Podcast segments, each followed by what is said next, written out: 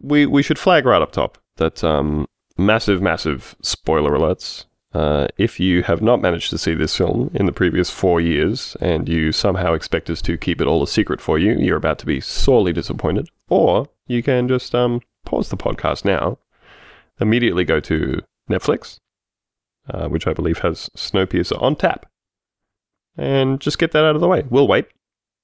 We can just wait for, you know, a good sort of two hours of, of dead airtime while you go away and watch it.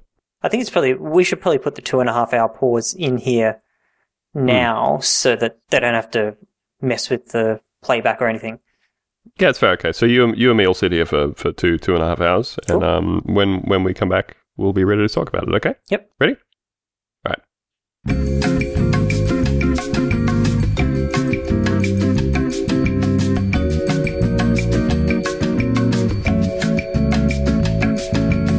Okay, and we're back. We are back from a very very long break that uh, me and Theo just took. Hmm. Um, sat there with the film on mute, um, not really looking at it because I have watched it very recently, uh, sitting in silence and just waiting. And we've done that now, and I feel like that's a that's a really generous thing of us to do with our time. And now we're ready to talk about the film. So, spoiler that's that is a really thorough spoiler alert, and it is out of the way now.